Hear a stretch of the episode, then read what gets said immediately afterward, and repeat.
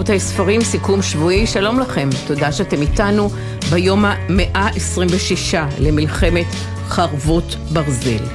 החל מה-7 באוקטובר לא שודרה התוכנית ספרים, רבותיי, ספרים, ולפני חודש חזרנו על השעה הקבועה שלנו, אל הנושאים הקבועים שלנו, אל הספרים.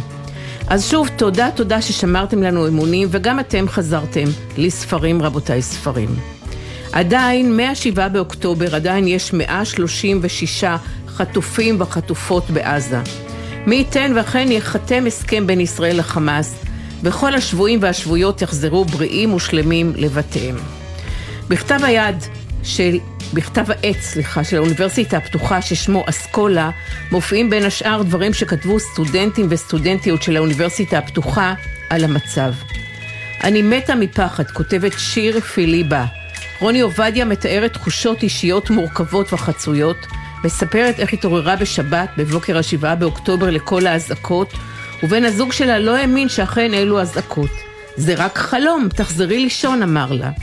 רון צפריר מספר שהיה בניו יורק בבוקר השבעה באוקטובר, וקיבל שיחת טלפון מצה"ל. אנחנו צריכים אותך, אמרו לו.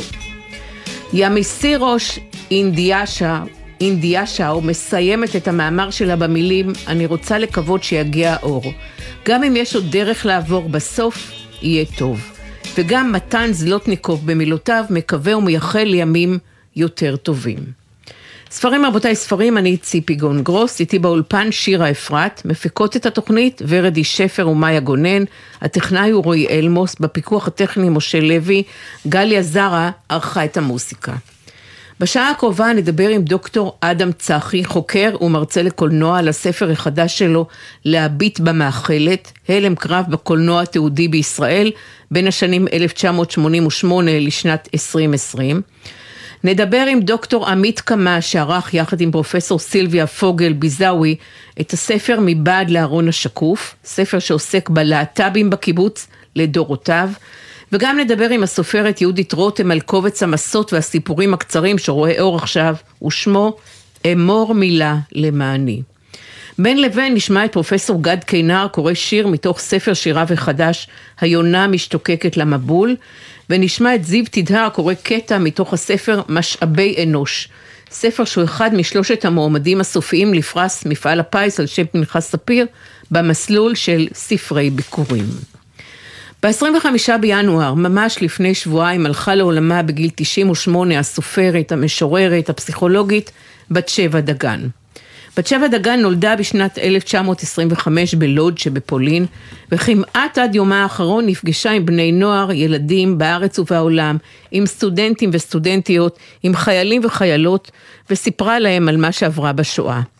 למעשה במהלך חודש אוקטובר האחרון נסעה בת שבע דגן לגרמניה, קיימה שם מפגש אחד עם בני נוער, ושם בגרמניה חלתה. שבוע לפני פטירתה, כשהיא כבר בישראל, הספיקה לומר לחברה הטובה שלה, הסופרת עופרה גלברט אבני, העיקר שהראש שלי עוד עובד, ודקלמה, כמובן בעל פה, שיר בפולנית. ימים ספורים לאחר מכן נפטרה בת שבע דגן בשנתה, מתה מיתת נשיקה. ספרי הילדים של בת שבע דגן היו חדשניים ופורצי דרך כשהופיעו. מה קרה בשואה, ברוך הדמיון, ארור הדמיון, לו כוכבים ידעו לדבר, היום בכתה לי הצפירה, כשהרע שכב לישון, והספר הכי ידוע מכולם, צ'יקה, הכלבה בגטו.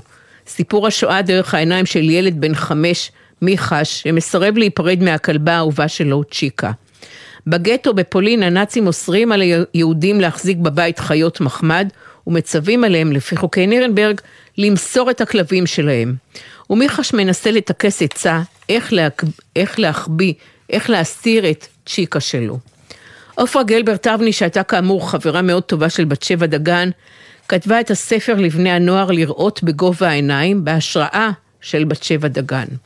גיא, גיבורת הספר לראות בגובה העיניים, ילדה הורית, אימא שלה בדיכאון, ובת שבע היא חברתה של האם. כשמוטלת על ידי הכיתה של גיא המשימה של הכנת נאום, לפי בחירתם, מראיינת אחת הבנות מהכיתה את בת שבע ומכינה נאום על השואה. הנה קטע מתוך הספר המקסים של עופרה גלברט אבני, לראות בגובה העיניים. הדוברת היא הילדה שמראיינת את בת שבע לצורך הכנת הנאום לבית הספר. למדתי מבת שבע, היא אומרת, שמה שהכי חשוב בחיים, ובעיקר במצבים קשים, הוא מי הם בני האדם שנמצאים לידך כשאתה במצוקה. לפעמים זה מה שקובע, לא רק אם החיים שלך יהיו טובים או רעים, אלא גם אם בכלל תישאר בחיים. ואז בת שבע מוציאה מכיסה קופסה קטנה, פותחת אותה ומוציאה מתוך הקופסה זוג נעליים קטנטנות עשויות אור. את זה, היא אומרת, הכינה לי בת דודתי במחנה ההשמדה אושוויץ, מתוך אור ישן. זאת המתנה הכי יקרה שקיבלתי בחיים. עד כאן הציטוט מתוך הספר של עופרה גלברט אבני, לראות בגובה העיניים, ספר שנכתב בהשראת הסיפורים שעופרה שמעה מבת שבע דגן.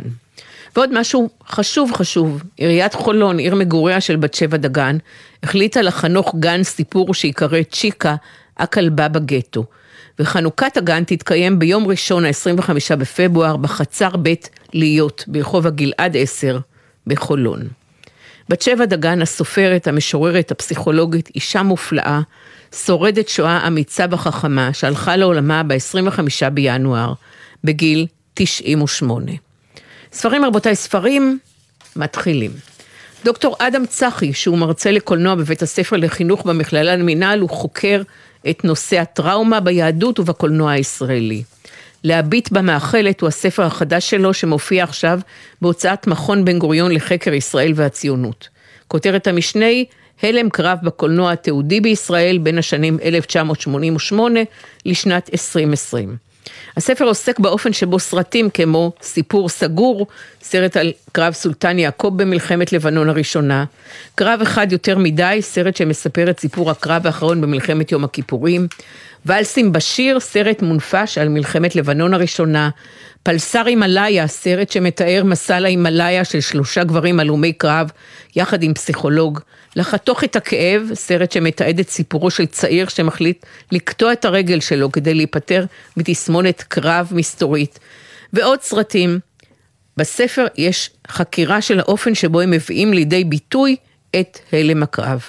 שלום דוקטור אדם צחי. שלום, שלום, שבת שלום. שבת שלום. תסביר לי בבקשה בקצרה ובלשון שווה לכל נפש את המושגים שאתה משתמש בהם במחקר שלך. דגם העוקד, דגם הנעקד, דגם האם. הדגמים האלה באים אה, לספר, לסווג את אה, כל סרטי ההלם קרב בקולנוע התיעודי הישראלי לפי שלוש אה, קבוצות. קבוצה הראשונה זה דגם הנעקד. כלומר, במאים שהם עצמם נעקדו במלחמה, הם עצמם היו לוחמים אה, שנלחמו במלחמות ישראל וחזרו מהם עם אה, הלם קרב, והם משתמשים במצלמה ככלי לבירור סיפור העבר, ככלי לחקר עצמי. והסרטים שלהם מתאפיינים בשפה קולנועית מאוד מאוד עשירה ומאוד מאוד מתוחכמת, שנועדה להעביר אל המסך את העוצמה הבלתי נתפסת של הטראומה שהם חוו. אמ, אחר כך אני, אני מדבר על דגם העוקד, שזה בעצם סרטים שמופיעים אה, רוב המקרים בשנות התשעים. אלה סרטים שנקודת המבט של הסיפור שייכת לחברה הישראלית, או למפקדים, או להנהגה, והיא רואה את הנפגעים בתור איזושהי אטרקציה או אה, איזושהי קבוצה שצריך לשים אליה לב, לא שמנו לב אליה מעולם ועכשיו בואו נראה מי הם, בואו נחקור אותם. בדרך כלל מהסרטים האלה נעדרת שפה קולנועית שיודעת לתאר מה זו טראומה, וגם המצלמה לא כל כך אה, מביעה אמפתיה והזדהות. ועם זאת צריך להגיד, לציין לשבח את הסרטים האלה, שאלה הסרטים הראשונים שמתארים את נפגעי הלם הקרב ומוציאים את הסיפור הזה לאור. והקבוצה השלישית זה דגם האם. אלה סרטים שמופיעים, מתחילים להופיע עם פרוץ האינתיפאדה השנייה. הם מתאפיינים בנקודת מבט של קרבה והזדהות עם הנפגע, למרות שמי שמביים או מביים אותם לאו דווקא היו בשדה הקרב. יש להם שפה מאוד עשירה מבחינת תיאור של מה זו טראומה, שפה מתוחכמת כי מאוד קשה להעביר טראומה בשפה הקולנועית, ומצלמה שהיא מאוד מאוד קרובה לנפגעים, מביעה איתם הזדהות גדולה. לפעמים אנחנו אפילו מרגישים שמי שמראיין או מראיינת את הנפגעים חווים בעצמם את הטראומה. כלומר, יש איזושהי טראומטיזציה משנית של, ה... של האירוע. אילו דילמות, דוקטור אדם צחי, עומדות בפני הבמאים שמתעדים, שמכינים, שמביימים סרט תיעודי על הלם הקרב? אמ, אני אענה לך דרך הסיפור האישי. אמ, אני התחלתי את, ה, את המגע שלי עם הנושא הזה אה, דרך הבית. כלומר, אבא שלי הוא נפגע הלם קרב ממלחמת יום כיפור, וכשהייתי סטודנט לקולנוע לפני די הרבה שנים, הלכתי לצלם אותו. והיו כמה דילמות שהעסיקו אותי כש, כשראיינתי אותו. דילמה אחת היא מאיזה מרחק לצלם אותו. כלומר, בן אדם שמעיד על טראומה קשה, אתה אמור להתקרב אל הפנים שלו כשהוא מדבר, או אולי להתרחק, לתת לו את הספייס שלו, לראות אותו מרחוק. זו דילמה ראשונה, איפה אני מציב את המצלמה מול הנפגע. הדילמה השנייה זה אה, מאיזה נקודת מבט אני מספר את הסיפור. אני מספר את הסיפור מנקודת מבטי בתור הבן שלו, או אני מנסה להיצמד לנקודת מבטו על המערכת, או אולי אני מספר את נקודת המבט של המערכת. והדבר השלישי, שזה, אני זוכר שזה הדילמה שהכי העסיקה אותי, זה איזה דימויים יכולים להמחיש קולנועית את הסיפור של הלם קרב. אני ממש זוכר שאני הולך ומחפש דימויים ולא מוצא שום דימוי. וזה מה שהוביל אותי למחקר והדוקטורט, בשנות כתיבת הדוקטורט שלי, שנועד לברר את שלוש הנקודות האלה. אמ, וכמו שאמרתי קודם, במענה לשאלה הקודמת שלך, מסתבר שיש שלושה דגמים שהיוצרים של הסרטים פחות או יותר נענים לדגמים האלה. כלומר, הדילמות האלה דוחפות אותם לבחור בסגנונות שונים של צילום, בנקודות מבט שונות ובדימויים שונים לטראומה. אז מכיוון שאתה שומר שבת, ואנחנו לקחנו על עצמנו לסיים את הרעיון הזה לפני שתיכנס השבת, אני אלך לשאלה האחרונה שלי. האם אתה מוכן להסתכן, דוקטור אדם צחי, ולנבא איך מלחמת חרבות ברזל תבוא לידי ביטוי בקולנוע הישראלי? איך הלם הקרב, שהיום הוא כבר מדובר ויש מודעות אליו, איך זה יבוא לידי ביטוי בעתיד?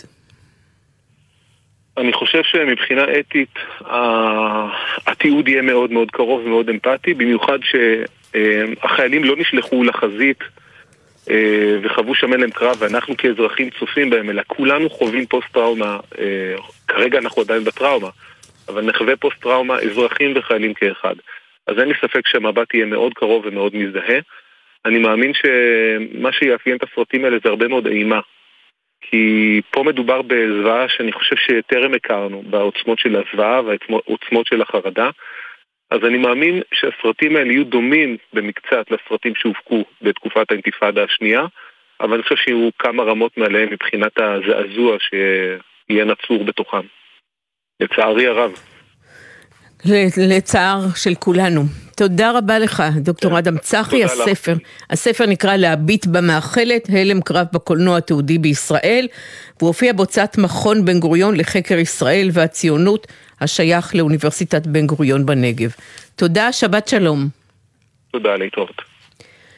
נשמע עכשיו קטע שהתכוונו לשדר אותו לפני שבוע, אבל לא הספקנו. זיו תדהר יקרא עכשיו קטע מתוך הפרק סכין בין השיניים. זה הפרק שפותח את הספר משאבי אנוש שכתב שחר קמיניץ. הספר הזה הגיע לשלב האחרון, השלב המכריע, במסלול ספרי הביקורים של תחרות פרס מפעל הפיס על שם פנחס ספיר. סכין בין השיניים בעידן שבו המידה הטובה היא העושר, חייב אדם מתוקן שיהיה לו חזון פיננסי. וברנר היה ערוך עם הסכום המושלם, 367 מיליון דולר. הוא שכב במיטה הסתורה והתרפק שוב על הצלחתו העתידית, הבלתי נמנעת. המספר פיהם בפיו, חם ומלוח. לשונו עברה בעדינות על חמוקי ספרות המיליונים, הוסיפה בליטוף שובב את הקו האופקי לשבע, ואז החליקה בתנועה מעגלית ומענגת על האפסים, עוד ועוד אפסים יקרי ערך, אשר אם רק אחד מהם ייעדר, תהפוך תהילתו לתבוסה משפילה. הספרות הרכות התקערו בציפייה לקראת מגעו, כל אחת בתורה, ואז נענו לו ברטט נלהב. הן שלחו את חומן המיטיב במעלה מערכת העצבים שלו, והעניקו חיים מחודשים לאיבריו המותשים. את סימן הדולר הנחשי הותיר לסוף, מושך את הרגע עד לגבול הנסבל, ואז משפד את בשרו המתמסר בשתי תנועות אנכיות נחרצות, אחת, שתיים. הסכום שלו, בן דמותו, ובה בעת מושא תשוקתו, גדול מספיק כדי לזכות בכותרות, אבל לא מופרז עד כדי חוסר אמינות, נראה טוב באותיות גדולות ועבות בעמוד השער של המוסף הכלכלי, מעל לתמונת השקת גביעי השמפניה. השבעה מיליון מבהירים למביני עניין שברנר לא נעתר בקלות. התאגיד הרוכש זרק הצעות שנדחו בבוז. ברנר פרש בעלבון מעושה מהמשא ומתן, ולבסוף חזר עם מחווה אחרונה. אתם יודעים מה? נוריד שלושה מיליון. אני לוקח על עצמי לאשר את זה בצד שלנו, אם אתם מסכימים לחתום ולצאת עוד היום למסע המשותף. להרבות טוב בעולם חשוב יותר מעוד כמה דולרים, לכאן או לשם. בשנים הראשונות היו לו מספרים תמימים, עגולים מדי, לוקים בתאווה בלתי מרוסנת, או בענווה שלא הולמת יזם הייטק. אבל זה שנתיים הוא הולך לישון עם 367 מיליון דולר. מאוורר המחשב הנייד הפתוח לצידו במיטה זמזם ברכות שיר ערש, אבל לא הצליח לסלק את ההתעבות הרעה של האוויר. בילדותו התקיימו עונות שנה, ואת ראשית אוקטובר ציינו נחליאלים, חולצות חג מגוהצות, אתרוגים בלולבים מצוירים על בריסטול בטושים צבעוניים, הבלים נדושים. חייו נבלעו מזמן בתוך רבעונים סדורים ואכזריים, עמודות של תכנון מול ביצוע בגיליונות אקסל, שורות תחתונות נחרצות. זיו תדהר קרא מתוך סכין בין השיניים, הפרק הפותח את הספר משאבי אנוש שכתב שחר קמיניץ. נשמע עכשיו שיר, חווה אלברשטיין מבצעת אותו, יונתן גפן כתב את המילים, הלחין עובד אפרת, תפילה ראשונה.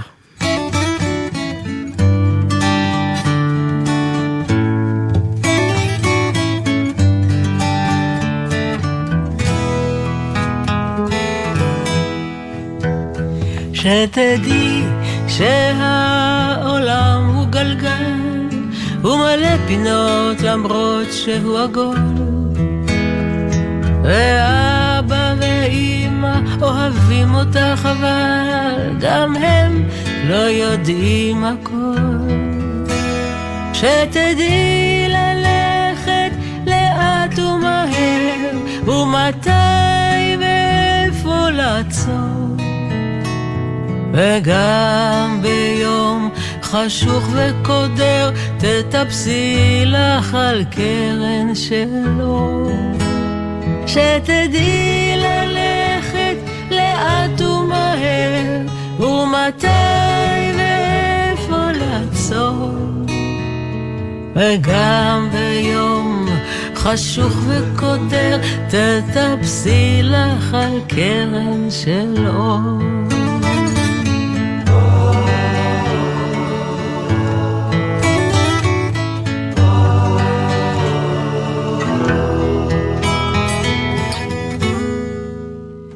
שתאירי פנים באותו החיוך גם למלך וגם לנבל ושאף פעם, אף פעם, אף פעם לא תהיי לבד.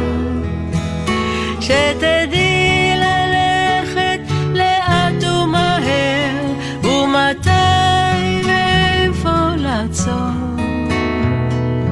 וגם ביום חשוך וקודר, תטפסי לך על קרן של אור. שתדעי ללכת לאט ומהר, ומתי ואיפה לעצור. וגם ביום חשוך וקודר, תטפסי לך על קרן של אור. תטפסי לך על קרן של אור.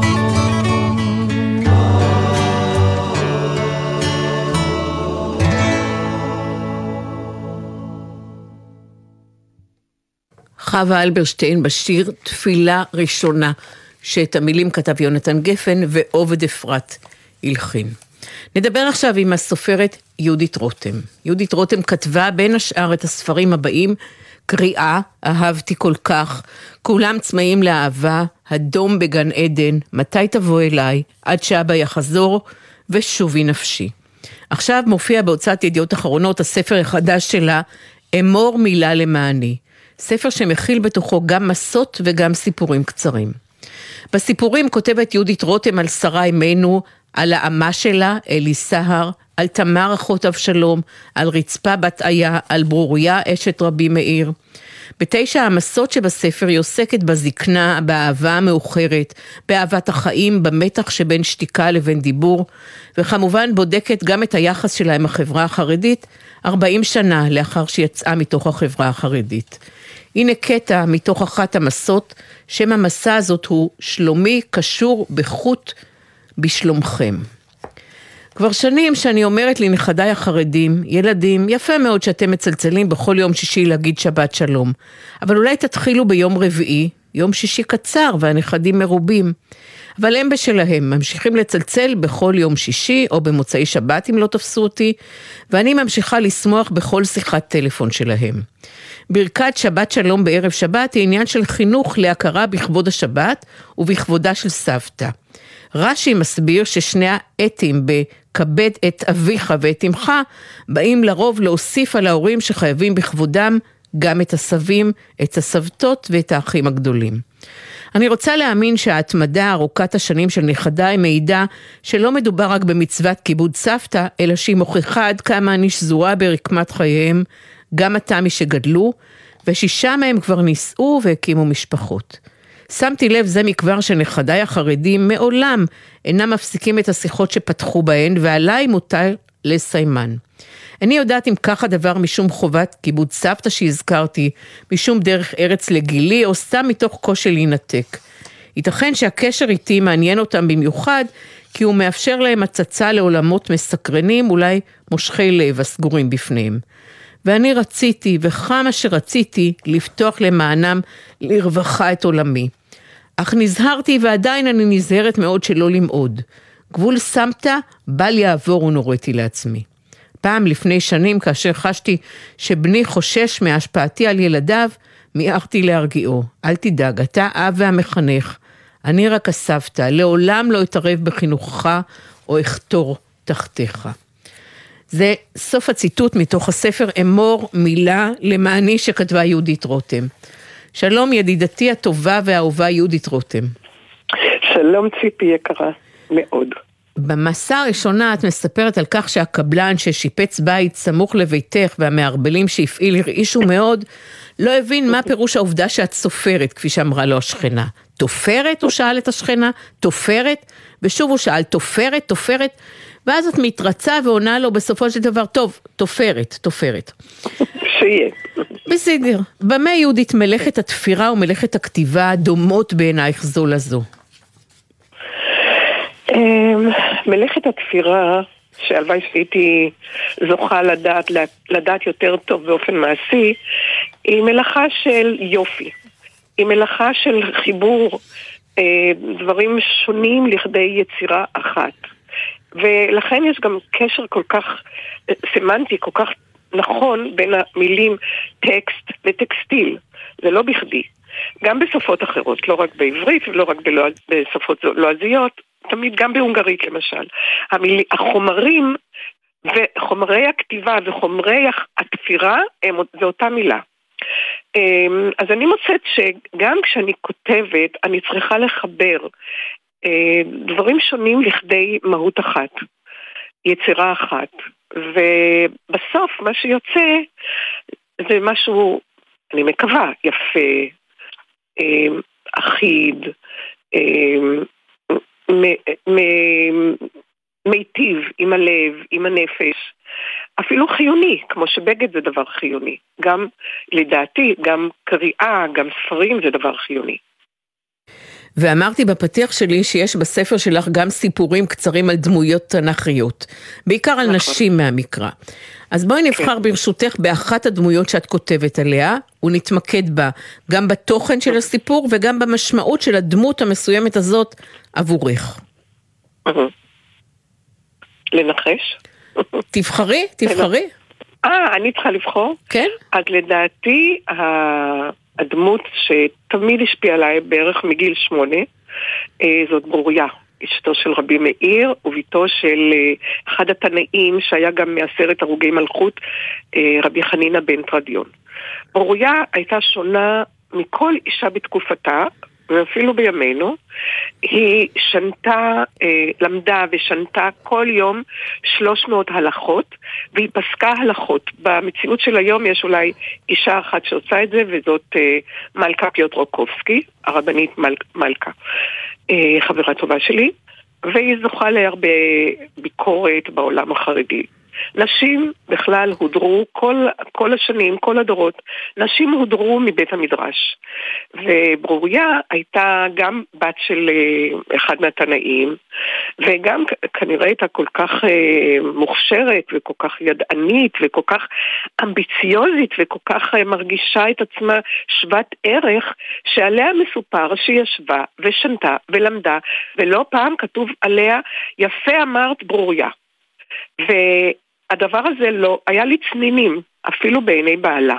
בעלה, רבי מאיר, היה גר. הוא לא היה עם ייחוס אבות כזה כמו של ברוריה, אבל הוא נחשב לגדול התנאים. במשנה למשל, כשלא כתוב שם של מי שאומר משהו במשנה, אז סתם משנה רבי מאיר, סימן שרבי מאיר אמר את זה. הוא היה גדול התנאים בתקופו, בתקופתו, ו... ובבית יושבת לו אישה שמתחרה איתו. אז יום אחד הוא אמר לה, ברוריה, נשים דעתן קלה עליהן, והיא לא הסכימה לזה, היא אמרה לא נכון, זה לא נכון. נשים לא, דעתן לא קלה עליהן. אז הוא אמר לה, יבוא יום ותיווכחי. ואז הוא שלח אליה את תלמידו, אני משערת שהיה צעיר ויפה ו... ופתייני, והיא התפתתה, ו... וכשזה נודע לה, כשנודע לה, מה נודע לה? נודע לה שבעלה והאהוב שלה בעצם אה, עשו קנוניה נגדה, אז היא התאבדה, לא סתם התאבדה, היא חנקה את עצמה בקישור. כאילו בחוץ של הפלך, כלומר, אה, זאת מלאכת נשים, תישארי בזה עד מותך. וזה הסיפור שכתוב במקום מודחק ומרוחק ברש"י, אפילו לא במפורש. ואני החלטתי להמציא סיפור אחר, זה לגמרי המצאה שלי, אבל עשיתי, הייתה לי הרגשה כזאת שרבי מאיר ואלישע בן אבויה, אה, הכיר, אה, סליחה, לא רבי מאיר, אלא ברוריה ורבי ואלישע הכירו זה את זה, מפני שאלישע בן אבויה, שנקרא אחר, שהוא קיצץ בנטיעות, שהוא היה כופר בעיקר, הוא, שניהם, גם גוריה וגם אה, אלישע גרו באושה, שהיה מקום קטן בגליל. וחוץ מזה, כתוב במפורש שרבי מאיר היה תלמיד של אלישע, ואפילו אחרי שאלישע התפקר, הם המשיכו להיות בקשר. ואז המצאתי להם סיפור אהבה, שהוא יותר יפה לדעתי מהסיפור המודחק וה... והמוכחש בירכתי התלמוד, בירכתי המשנה. והסיפור הזה הוא סיפור ש... אלישע יודע על מה שבר... שרבי מאיר מתכונן לעשות, אה, ואיך הוא מתכונן להכשיל את אשתו, והוא מציע לה לברוח איתו, והוא בכלל מציע לה אהבה. אה, זהו, זה הסיפור, ותמיד ברוריה הייתה בשבילי הסמל לאישה חזקה, וזאת אישה שגם עברה אה, שכול. שני בניה מתו ביום אחד, בשבת אחת, וזה גם סיפור מאוד חזק שמופיע. וגם אני עברתי שכול, לא ביום אחד, אבל סמוך למדי. פעמיים נפטרו לי ילדות, אחת, בת שנה ואחת בת חצי שנה, אז תמיד הרגשתי אליה כל כך הרבה קרבה ואהבה ורגש. תמיד הרגשתי כאילו שאני איזה, איזה כפילה שלה, בת ימינו. ואת כותבת בספר שלך, יהודית רותם, גם על שרה אימנו ועל האמה שלה, ועל תמר אחות אבשלום, ועל רצפה בת היה. זה היה הקריטריון שלך לבחירה בנשים, נשים עוצמתיות, בימינו היינו אומרות פמיניסטיות? כן, בהחלט. נשים שגם בתקופות ההן, הן היו חזקות, הן, היו, הן עמדו על שלהן, הן נלחמו, אבל לא ניתן להן קול. אה, אפילו שרה, שרה מאוד מושמצת בזמן האחרון בגלל סיפור שלה עם הגר, ואני דווקא ראיתי אותה בתור אישה דאובה. קודם כל הסיפור של... אה, ש, שאברהם אומר, אם רינה, אם אחותי את, והיא נלקחת להרמון של אה, פרעה, איך עושים דבר כזה לאישה? איך עושים? ואחר כך הוא יוצא ברכוש גדול, יפה מאוד. זה דבר נורא. אז על זה כתבתי בסיפור הראשון. ובסיפור השני, אבל בעצם בשניהם, אני כותבת על עקדת יצחק. עקדת יצחק זה אה, אחד המיתוסים הכי אה, מכוננים ביהדות. אפילו סרן קירקגור כתב על זה, הפילוסוף דני הדגול. ואנחנו חוזרים לסיפור הזה כל שנה ביום כיפור. וכאילו אנחנו רוצים בסיפור הזה של עקידת יצחק להראות עד כמה אנחנו מסורים לקדוש ברוך הוא ועד כמה אנחנו מסורים לרעיון של אה, לשמוע לו בכל אה, מחיר. והיום זה גם כן אה, מחשבה, מה אנחנו יכולים להקריב עד גם את הילדים שלנו, אני חושבת שאם לשרה היה יותר קול, ואם, ואם אברהם היה שואל אותה, היא לא הייתה מסכימה בשום אופן. ומצאתי מקורות אה, בסיפור על שרה השני, שכאילו אליסהר, השפחה, שגם היא מומצאת לגמרי, שיצחק אומר, יצחק אומר לשרה, לקח אותי אבי להר המוריה ושם אותי על המזבח. כל זה, אני לא, את הקטע הזה, את המונולוג הזה, אני לא המצאתי. זאת אומרת, יש גם אה, גדולי ישראל, תנאים, רבנים, שגם כן היה, היו להם ספקות לגבי העניין הזה של עקידת יצחק. והיום אנחנו ממשיכים עם העקדות. עקדות של החטופים, עקדות של החיילים. ואני אשאל אותך לסיום, יהודית רותם, למה בחרת לקרוא לספר אמור מילה למעני? אה, השם הזה, אה, טוב, שמות קודם כל. שמות אני מאוד אוהבת לתת, גם לילדים, גם לנכדים, גם לספרים, והרבה פעמים קורה שספר כבר גמור ואין לי שם. והרבה פעמים מה שבא לי לעזרתי זה המקורות שלנו. המקורות הנפלאים, המופלאים שלנו. אז גם בספר הזה, הספר היה מוכן ולא היה לי עוד שם. ובתפילת יום הכיפורים בבית הכנסת, בערב יום הכיפורים, אז באחד הפיוטים הכי ידועים, פתאום פתאום נתקלתי בשורה הזאת, אמור מילה למעני. ומעניין, כל השנים אני קוראת ומכירה את התפילות בעל פה, ואף פעם לא שמתי לב למילים האלה, אמור מילה למעני. ואז אמרתי לעצמי, אוי, זה בדיוק מה שאני צריכה, זה השם, זה השם שאני מחפשת. אמור מילה למעני. בספר, בפיוט, בתפילה, זה אמור מילה למעני, זה תפילה לקדוש ברוך הוא, שיגיד למעננו מילה טובה. אבל מה אנחנו רוצים תמיד, ציפי? אנחנו תמיד רוצים מילה טובה. שיגידו למעננו, שהאהובים שלנו יגידו למעננו, שהאנשים שאנחנו מעריכים יגידו למעננו, שאפילו אנחנו נגיד לעצמנו, אמור מילה למעני. זה נראה לי השאיפה, התשוקה, הרצון, שתמיד נגיד מילים טובות אחד לשני.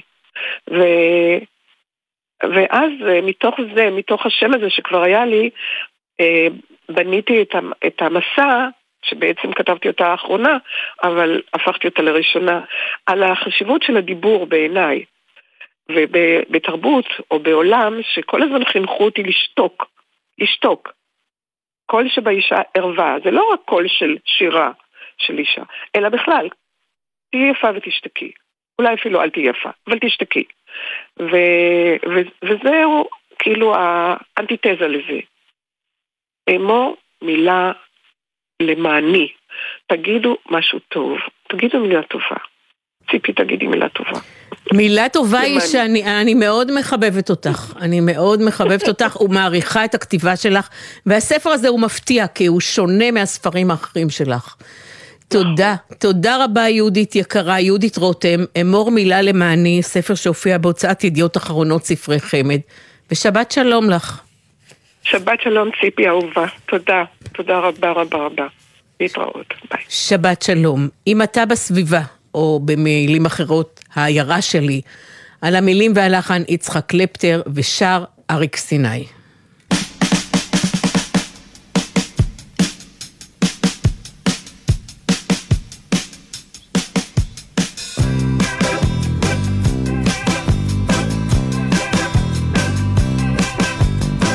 רחוב ישן בצהרי היום, לצדיו בתים עם גג אדום, במספרה ממול יושב האנטון, מסתבר, פסי רכבת חוצים שדה, וגשר מעל הפסים חוצה, מכולת בית מלון, בדואר בלי חלון, כן כך נראית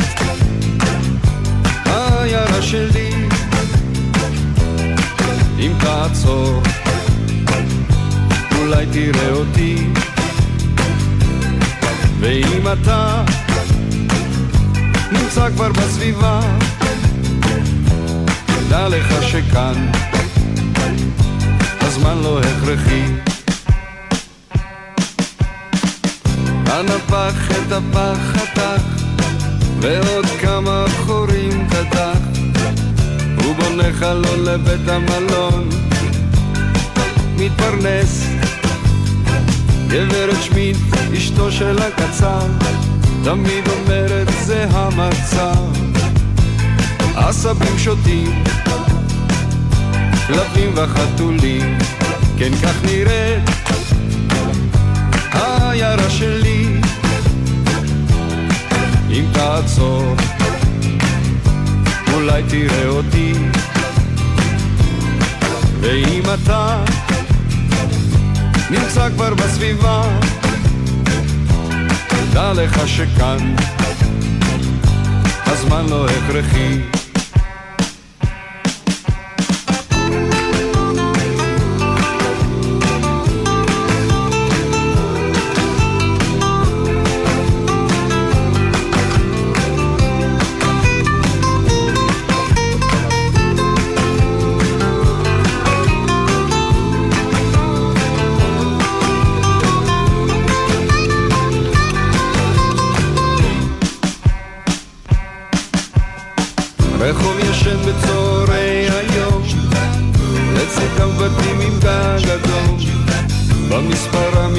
יושב האדון, מסתבר, פסי רכבת חוצים שדה, וגשר מעל הפסים חוצה, מכולת בית מלון, בדואר בלי חלון, כן כך נראית העיירה שלי אם תעצור אולי תראה אותי ואם אתה נמצא כבר בסביבה דע לך שכאן הזמן לא הכרחי כן כך נראה העיירה שלי אם תעצור, אולי תראה אותי. ואם אתה כבר בסביבה, דע לך שכאן הזמן לא הכרחי. כן כך נראה. העיירה שלי, אם תעצור אולי תראה אותי. ואם אתה נמצא כבר בסביבה שכאן. הזמן לא הכרחי. כן כך נראה. העיירה שלי. אם תעצור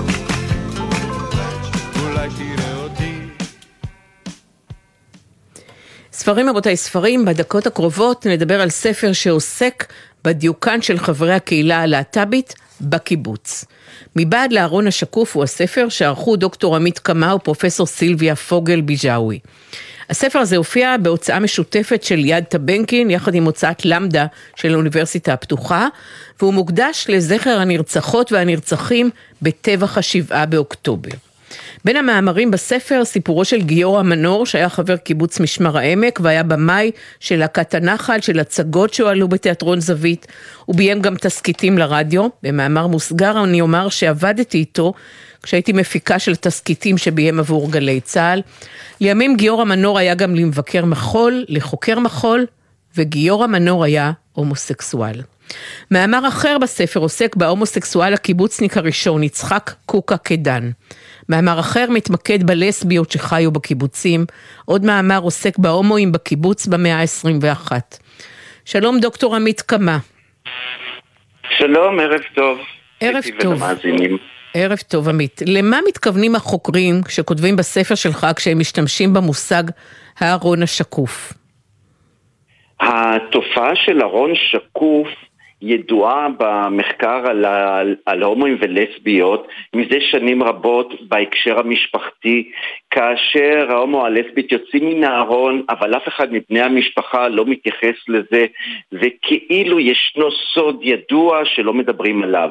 אנחנו המשגנו את זה בעקבות דותן ברום, אחד מחברי פרויקט המחקר שלנו, בהקשר הקיבוצי, משום שהחברה הקיבוצית היא חברה ייחודית בכלל, ובהקשר הלהט"ב הלהט"בי בפרט.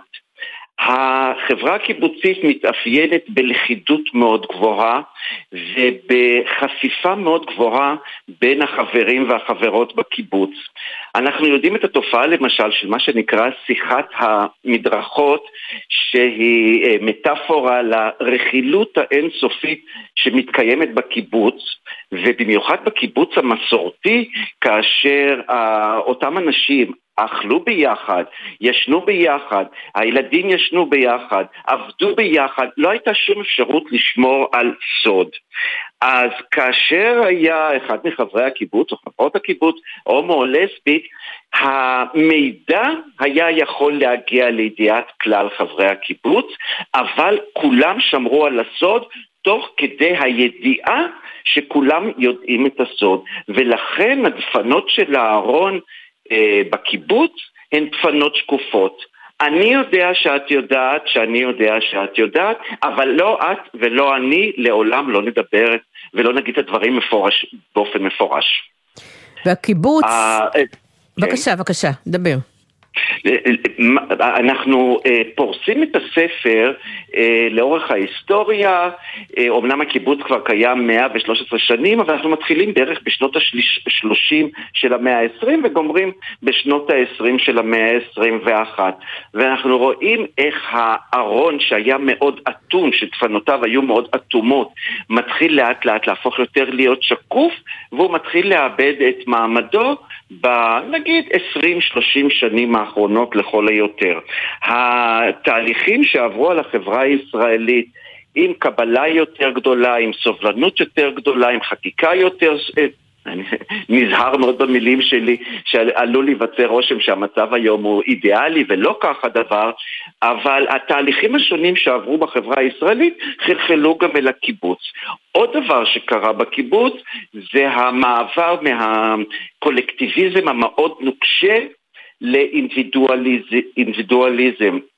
כל הדברים האלה מראים לנו שבעוד שגיורא וקוקה, ויש לנו בספר עוד סיפור של אדם שאני לא יודע מי הוא ואני לא יודע מאיזה קיבוץ הוא, אבל דוקטור שרה מענית אה, אה, פורסת סיפור של חיים, עם סיפור קשה מאוד, שהיה בארון מאוד מאוד אטום וקשה לאורך כל שנותיו, ורק לאחר שהוא נפטר, הוא ביקש שבאספת הקיבוץ ביום שבת יקריאו את הצוואה שלו, והצוואה שלו הייתה כתב אשמה איום ונורא, עצוב, קורע לב כלפי החברים אה, של הקיבוץ שבו הוא, הוא חי כל שנותיו. אז אנחנו רואים איך גיורא מנור וקוקה מתחילים לצאת מן הארון בשנות התשעים, גם גיורא מנור היה בארון אה, במסגרת הארון השקוף, כי אנחנו יודעים שכולם ידעו מיהו גיורא, אבל אף אחד לא דיבר על זה באופן מפורש. היום אה, במחקרים העכשוויים אה, של פרופסור זאבי גרינברג, אחרת של אה, פרופסור סיביה פוגל ביג'אווי ובמחקר שלי, אה, במחקרים של, אה, שאנחנו עוסקים יותר בהומואים, אבל למשל במחקר של דוקטור גילי ארטל ודוקטור יעל בר צדק שעוסקות בנשים לסביסיות, הן קוראות להן נשים לסביסיות, לסביות וביסקסואליות. היום יש אווירה הרבה יותר נינוחה כמעט ואין צורך להישאר בארון, הקיבוץ הרבה יותר סובלני ממה שהיה בתחילת דרכו.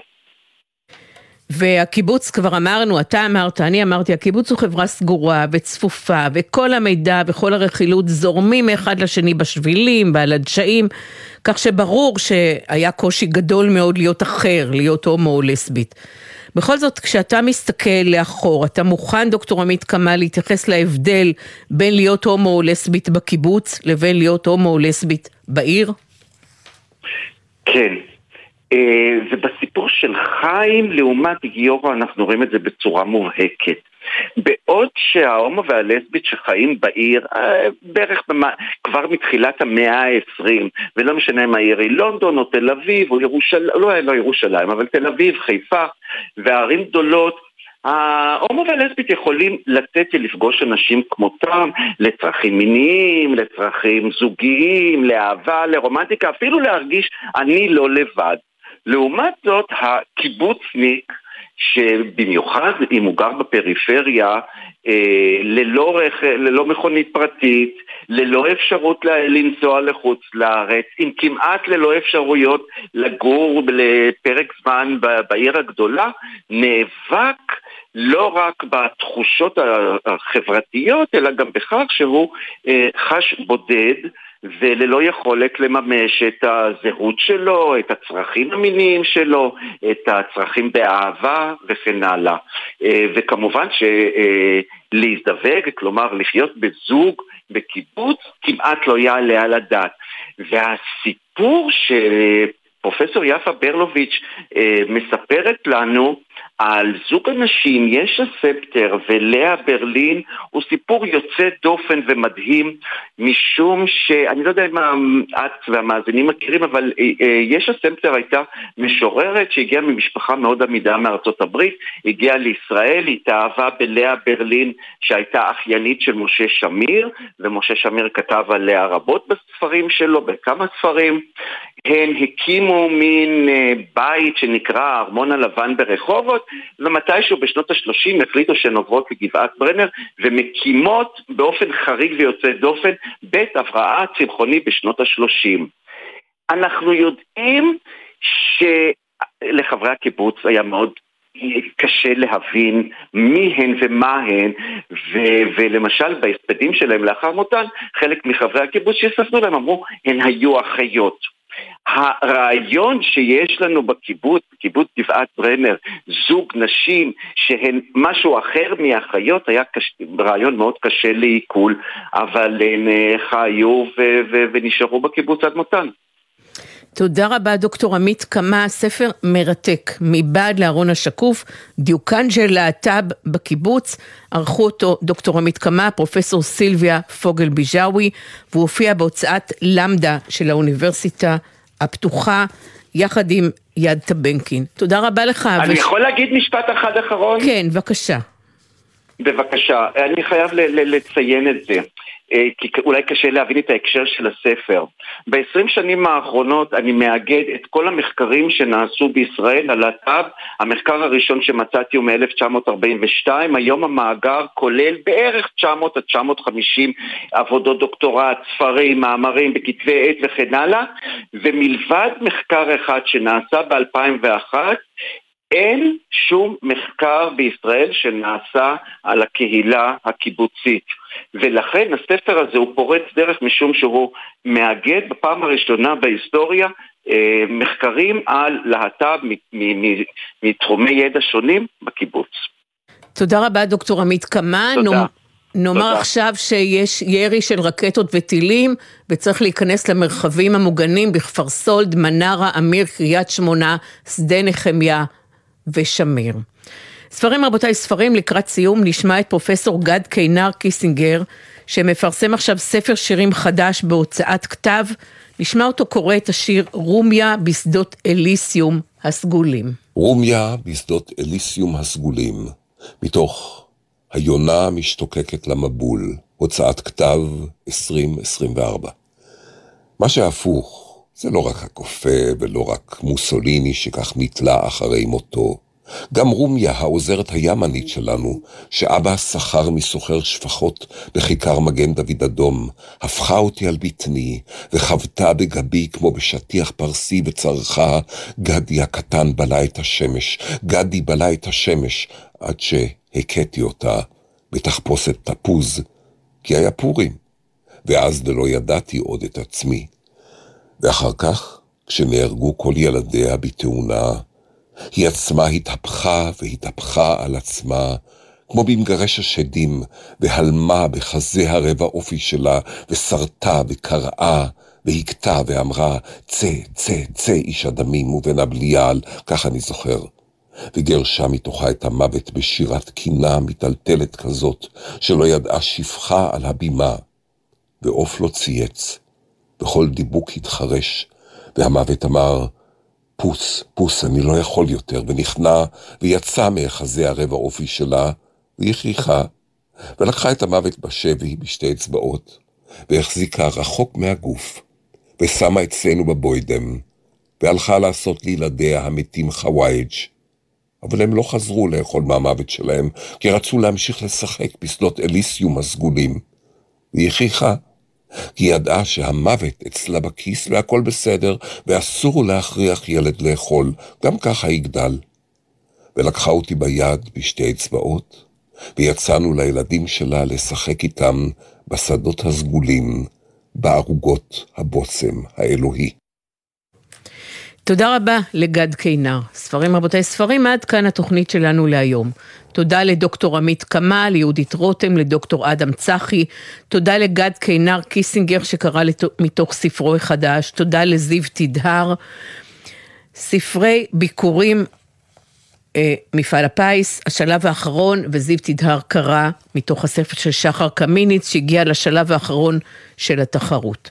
כתובת המייל לתגובות שלכם, ספרים גון גרוס 1, כרוכית ג'ימל נקודה קום, אני חוזרת, ספרים גון גרוס 1, כרוכית ג'ימל נקודה קום, דף הפייסבוק שלנו, ספרים, רבותיי, ספרים בגלי צה"ל, מחכה ללייק שלכם, והנה המלצה קצרה לסיום.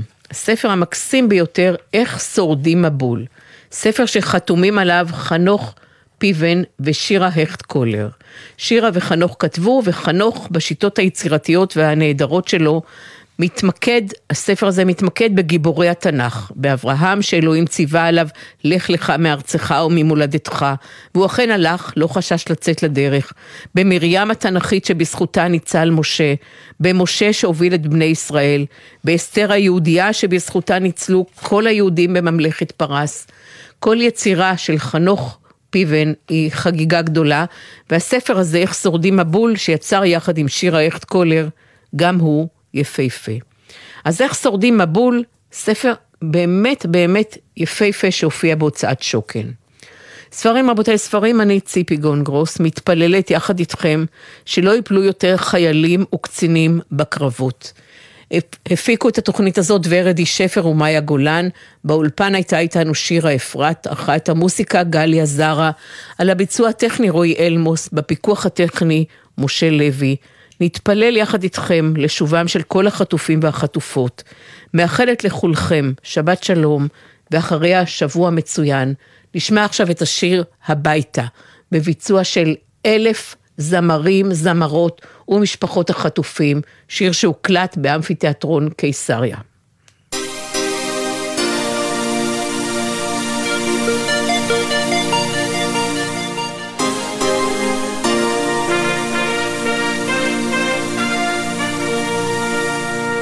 עוד שנה חלפה, עוד שנה תרופה, עשבים שוטים עלו בשביל ובגן.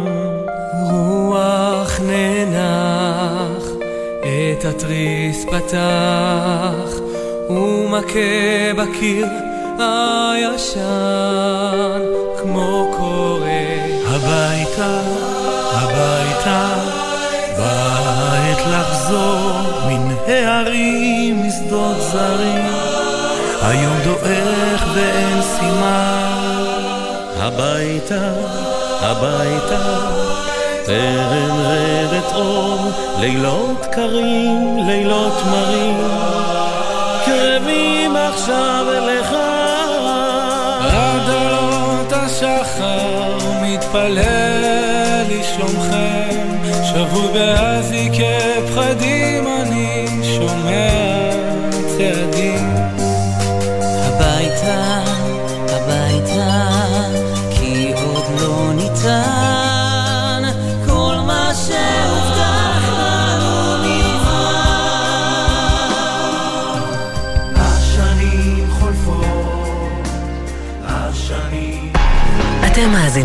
לגלי צה"ל.